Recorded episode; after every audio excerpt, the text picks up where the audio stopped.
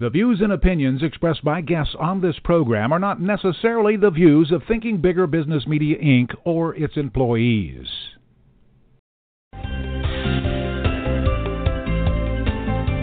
Welcome to Smart Companies Thinking Bigger Radio. Get the inside scoop on how America's most successful business owners transform their entrepreneurial vision into reality. And listen in as some of the top business minds in the country serve up practical advice, tips, and insights for growing your business. Now, here's your host, Kelly Scanlon. Good morning. Welcome to Smart Companies Radio. I'm Kelly Scanlon, publisher of Thinking Bigger Business Media. And I know from talking to business owners over the years that one of the biggest challenges that they have, that we all have, is finding salespeople. And once you have somebody, keeping salespeople. And so, here today to talk with us about that dilemma and to offer some solutions is Chris Cahill. He's chased new businesses and quota, he's been buried in mountains of data and managed managing sales reps day after day. He started running a cash register at the ripe old age of 11, and he was cold calling and managing adults at 17. He was also firing sales reps who were twice his age when he was only 26, and he's lived the sales manager role while being a counselor, coach, and shoulder to lean on for independent business owners just like you and me. He knows what owners go through, and he has many solutions for them. So, welcome to the show today, Chris. Thank you, Kelly. It's a pleasure to be here. Especially when we have a topic like this. Like I've said, there are so many business owners that I've talked with over the last 25 years, and when you ask them, you know, what's going on in your business and how's things going, inevitably the conversation turns around to sales and salespeople. It's like, oh, you know, if I could only find a really good salesperson, life would be so much better. Why is that so difficult? Why why is finding good salespeople such a challenge? Well, for you know, for a couple of good reasons, it's a, it's an it's an art and a science, right? And a lot of the business owners themselves uh, were pretty good salespeople in their own right. Mm-hmm. Uh, many of them carry that burden currently, right? So they're looking to to offload that to somebody else uh, to sort of share the pain. But it's also uh, an, an incredibly emotional uh, hire. It's an incredibly emotional position to manage, to fill uh, it carries a lot of uh, pride with it, but also a tremendous uh, burden in terms of the expectations and the, the failures are very can be very very expensive. It's, it's mm-hmm. a really unique position within a company. Yeah, it really is. And I think if you approach it the same way you approach hiring any other employee, you can get into some trouble there too. Yeah, absolutely. It can be a, it can be a total disaster. Let's talk about the owner as the salesperson because that's so true. Oftentimes, uh, when a company gets started, whether the owner's ever sold before or not, they're put into the role of having to uh, get out there and and get the product to market. So, what would you say about when is that moment when you should say, "Wait a minute, I need to bring somebody else in. It's time to hire somebody besides me to do this." Yeah, there, there's a that that's a that's probably the biggest uh, challenge that an owner is going to face, right? It's not even uh, it's not even who, it's whether they should or not. Yes. And uh, and you've been around owners as you know as long as I have, and there's a bunch of reasons people do it. The the very worst one, the biggest mistake they can make is sort of, and, and you hear it. There's almost like this moment of pride where they'll say like I'm now ready for a salesperson. It's like a it's like a trophy. There's like some sort of it's like the graduation as a small business. And uh, and if they're doing it just for their ego or or because they're sort of sick of the grind themselves, that's not even close to enough of a good reason. mm-hmm. uh, they they need to be doing it as part of a system, as part of a process, and say I I have this particular need. I don't have enough time in the day anymore to go to this to this territory or I want to add another product line that, that I don't know about. I need some expertise. Um, hopefully, uh, a better reason would be that there's so many leads coming in that I can't possibly do. Uh, I can't. I can't possibly handle them all myself. That would be fantastic. Uh, mm-hmm. Uh, but a few of the reasons people shouldn't hire is again that trophy one, uh, without having a plan at all. Uh, a, a horrible scenario is when the, the company is desperate or the owner is desperate. You know, they can't grow. They just lost their biggest client and they're sort of going to double down on on the business and hire a salesperson to sort of rescue them from the ashes.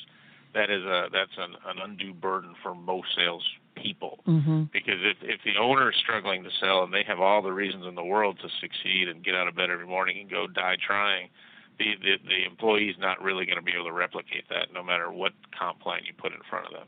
Right. What about the reason that I've also heard from other business owners as well as some of the professionals who counsel them is that at some point if the owner ever hopes to exit the business that they can't have all the relationships is that another good reason to have a salesperson besides yourself that's a that's a great reason. However, there's a there's a flip side of that, which is if you bring in your salesperson, you're almost always taking on the risk of creating your next competitor. True.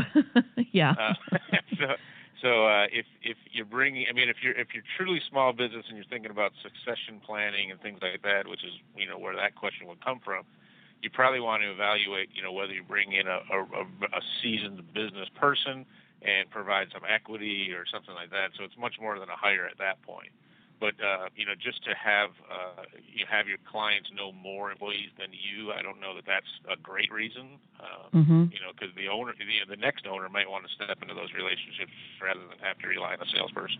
Sure. Okay, so let's talk about that time, that point in time when you think, okay, I, I, really do need a salesperson for some of the various reasons that you already described. There's new territories, there's more leads than I can handle, and you, you mentioned several good reasons. What do you do next? You, you know that those are good reasons to hire somebody, but you don't know what to do next. Yeah. the, the first thing you're going to want to do is figure out whether you can afford one financially. You know, mm-hmm. do, do does whatever they're selling provide enough – gross profit to be able to put another layer in the in the structure there. Um, and so let's assume that you have that. Then you need to figure out what role they're going to play in the company, right? Do you just give them the phone book, sort of like the good old days, like I started? Do you give them the phone book and say go after it, or do you carve out a specific territory, a, a specific group of clients that you'd want to go after? And then I would I would pause and I would say, okay, so that's what this new person would do. Let's call them, you know, salesperson X, right? Mm-hmm. That's what salesperson X is going to do. Well, what's stopping me from doing that, right? and if and if I'm if I can't get out of my own way, but if I could, maybe I need some other uh, less stressful hire to help free up some of my time. True. Well, let's assume that all everything else is all squared away, and and there's just great opportunity, and maybe it's one town over, right?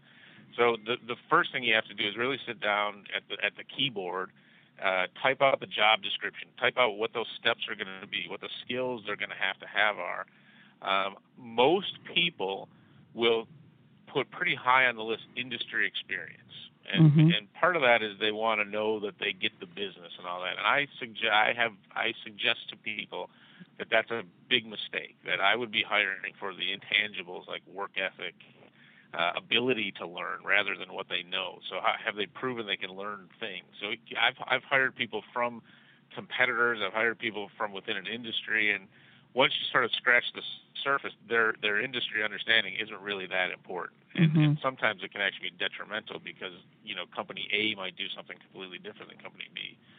So um, you know knowing what they're going to do, knowing how you're going to pay them plugging them into your system, even you know where are they going to sit, how's right. it going to work, who who are they going to report to, having everything lined up before you even contemplate bringing somebody on is is really really important. Mm-hmm.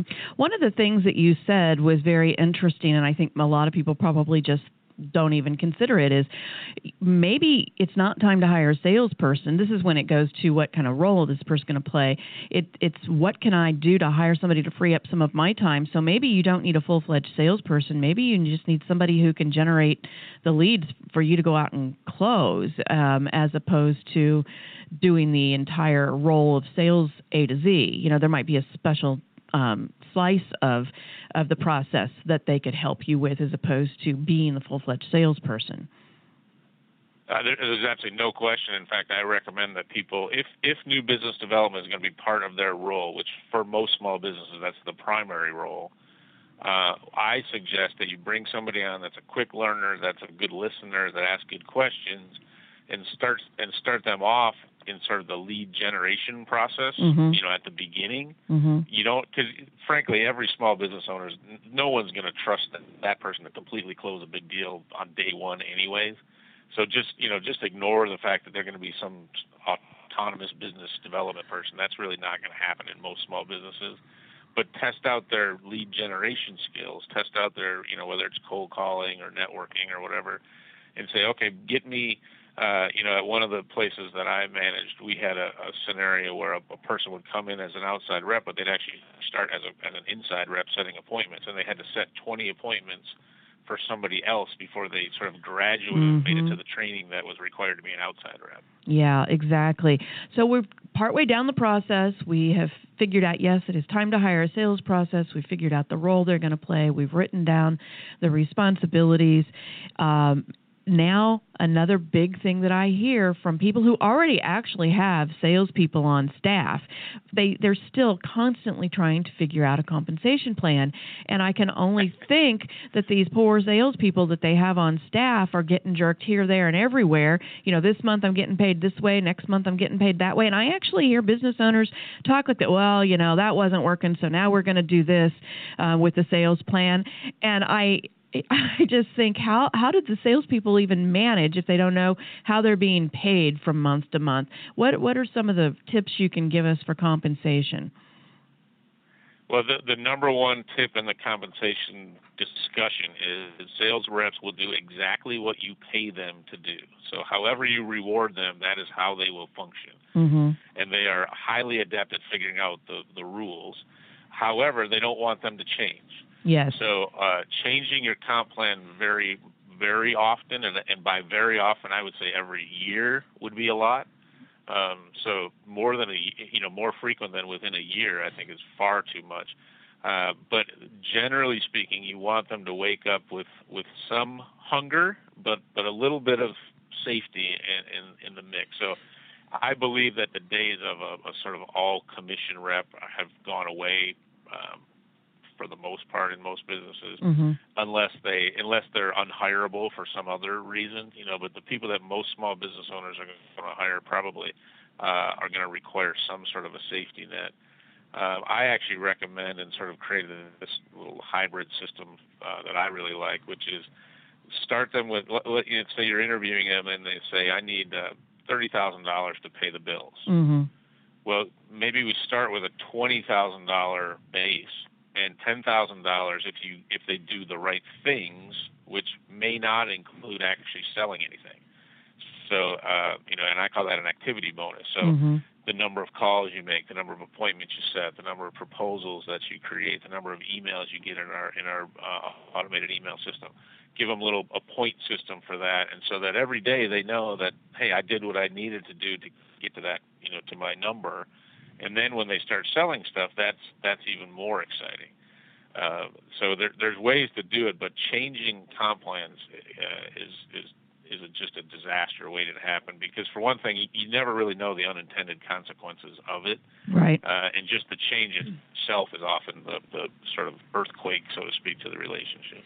Right. Now let's talk a little bit about, and uh, before we go to break here, let's talk a little bit about owners who have house accounts.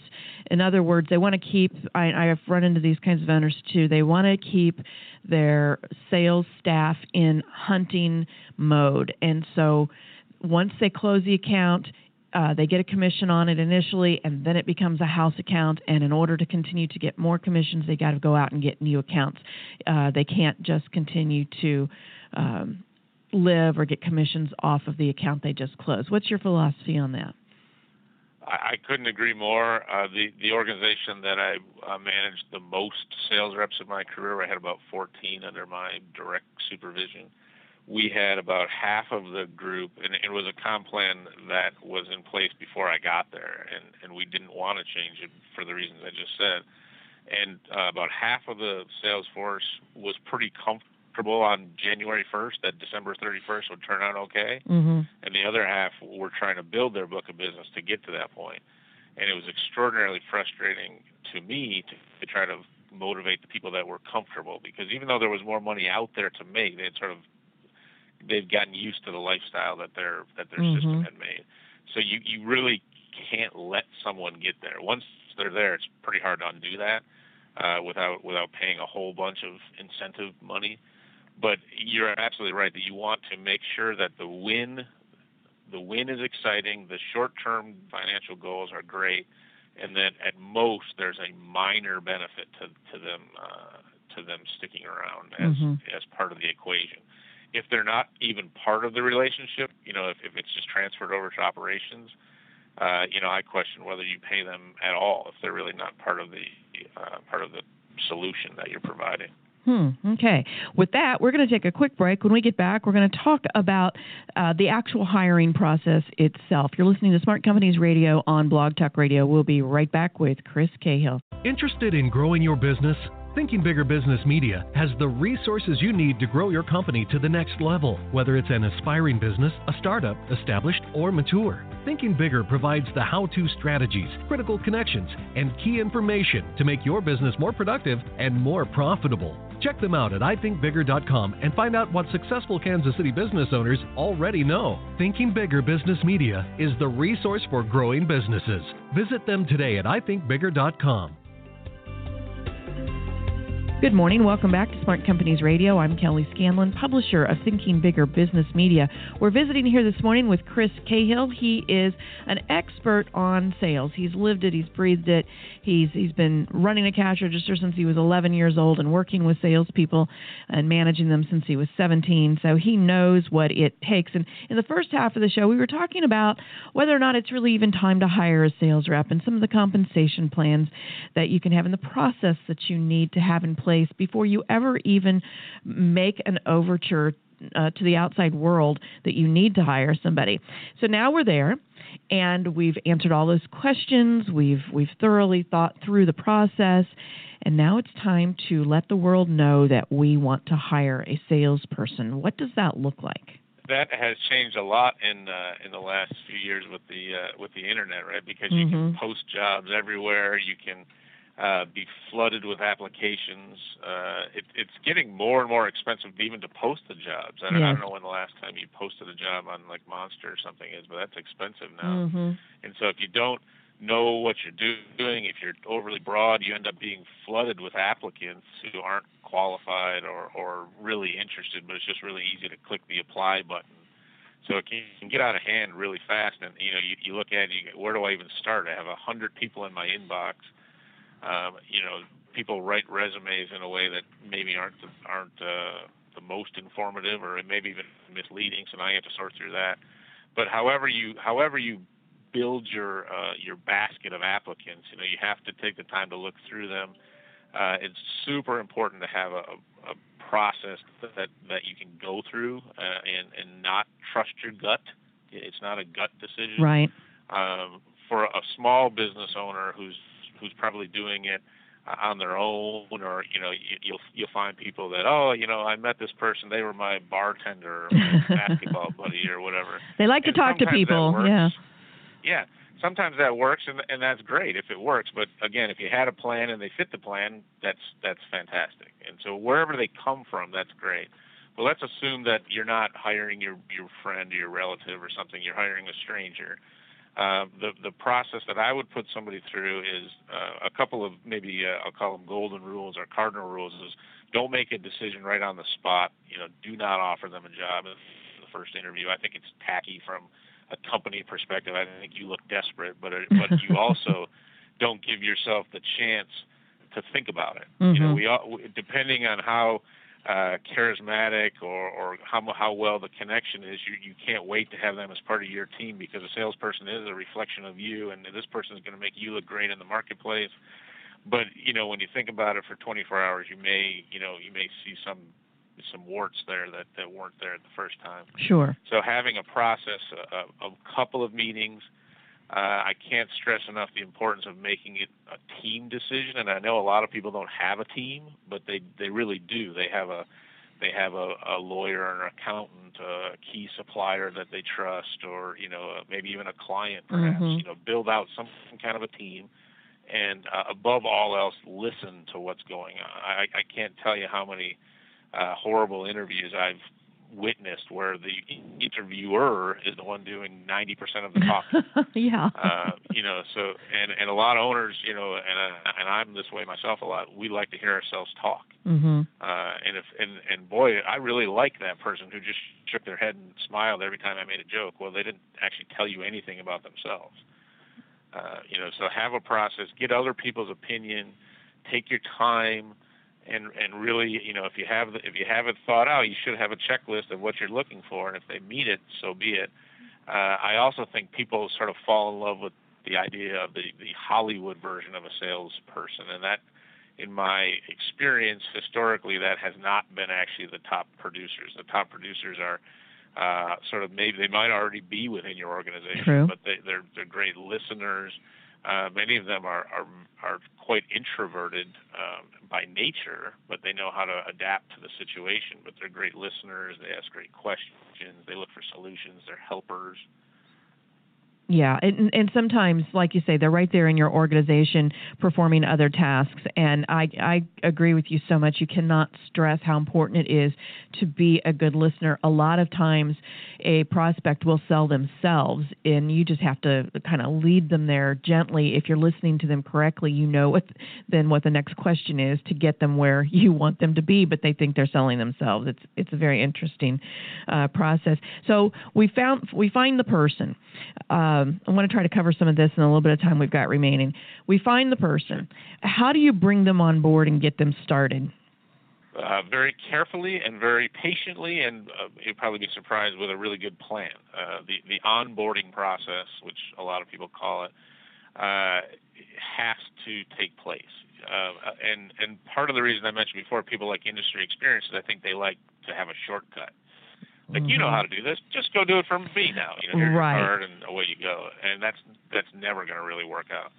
But you know, teaching them the business, teaching them the people, teaching them your culture, uh, letting them observe it. Uh, we had at at one of the organizations I was at for a long time. We had them go with the operations people for a week, just to learn the business. Mhm. And I and I would ask them. I would meet with them at the end of every day and say, "What did you learn?" That could help you ask a better question. What? Do, why do the people that you help today pay us to do what we do? Right. So learn what the learn what the client's getting out of our business, not not the catalog, so to speak. A lot Right. of training is is based on, you know, we have these seven features and these two benefits, and it costs this much, and fill out this form at the end. And that really isn't the hard part. The hard part is connecting with the marketplace, figuring out what you do, why they buy it from you, and there's no place to learn that better than in the field. Mm-hmm. Yeah, no, that's very, very true.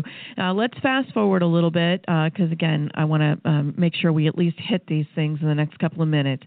We've got somebody on board, they've worked with operations, they're out there selling, and then you start having doubts. How do you know when it's time to fire a sales rep? Despite your best efforts to bring the right person on board, what are the warning signs? And then, if if you feel like you can't ignore these warning signs or that uh, remediation efforts don't work, that how do you fire them?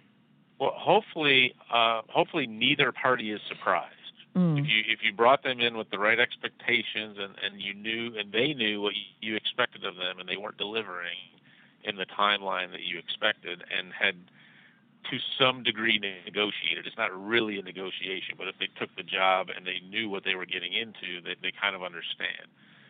Uh, as a side note, people owners ramp up time and how much time they allow a salesperson to quote unquote pay for themselves is often significantly too short. You know, they start they start sort of checking the balance sheet after the first paycheck, and that that's never going to work out. But let, let's say that everybody agrees. You know, uh, Chris, I brought you in here to get five deals a month. You're getting three. That's not enough, is it? No. You understand why? Yes, I do. Okay. Well, what are we going to do about it? Uh, the the best case scenario is frankly that they get out of your business on their own. You don't have to fire them. They just say, "Hey, this isn't working." Mm-hmm. And if the comp plan w- was was fair yet was not successful, they may have to do it. Right? They may have to go somewhere else. Uh, a lot of owners are are quite afraid that they're going to go to a competitor, so they keep them on board so they don't go somewhere else. Uh, the the reality of it is they're not going to be any better there, Right. likely, but Let them your, go. Some of your secrets are going to be, you know, out in the open. Mhm. So I like to talk them out of the profession, right? Ah. Out, of, out of the industry, out of the profession as, as much as possible. hmm No, that that's very true. Um, uh, what are what are your thoughts on? Some people say when a salesperson isn't working out and you've got to let them go, or if they come to you and for whatever reason say they're leaving, you just cut it right there within that hour. They're um, out, you know asked to leave, uh, clear your desk and go, uh, even if they offer to stay on for two more weeks or how, whatever time period. What's your philosophy on that? Yeah, I'm I'm not sure where two weeks ever came from. uh, maybe as a lawyer, maybe I should know that, but uh, you know that that is way too long in my uh, in my personal view. But you also don't want to leave a whole bunch of uh, you know empty or uh, you know hanging threads, so to speak.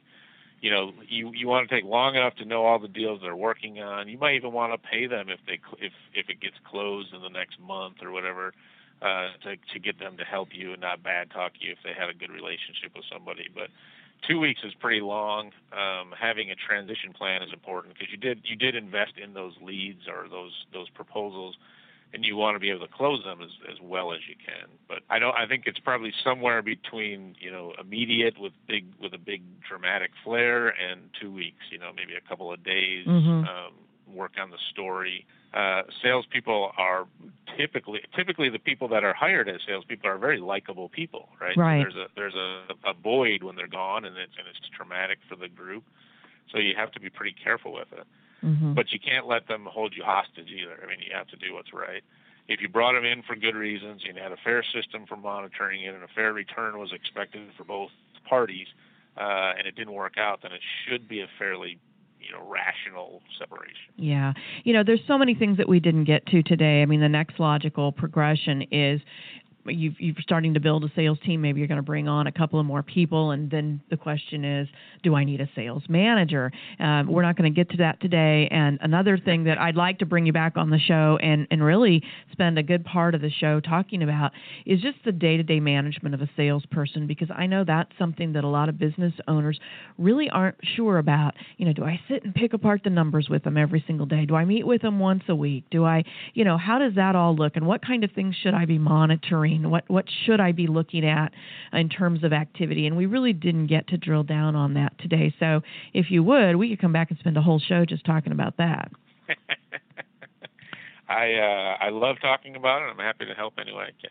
Absolutely. And then you have a website with resources and information that um, people who were listening today, if they want to learn more, can go to and uh, help themselves to. Wh- where would they go for that? So the the website address is Owner Sales Manager, and it's a it's a kind of a unique twist on on stuff that you can put out on the web. Uh, we recorded uh, uh, it's over two and a half hours of almost the same the same style, and it's uh, designed as a course, like a video course, but Mhm. it's free. And the reason I did that is I didn't want to sit around for the next year and write blog posts and have people have to go find little bits and pieces of it.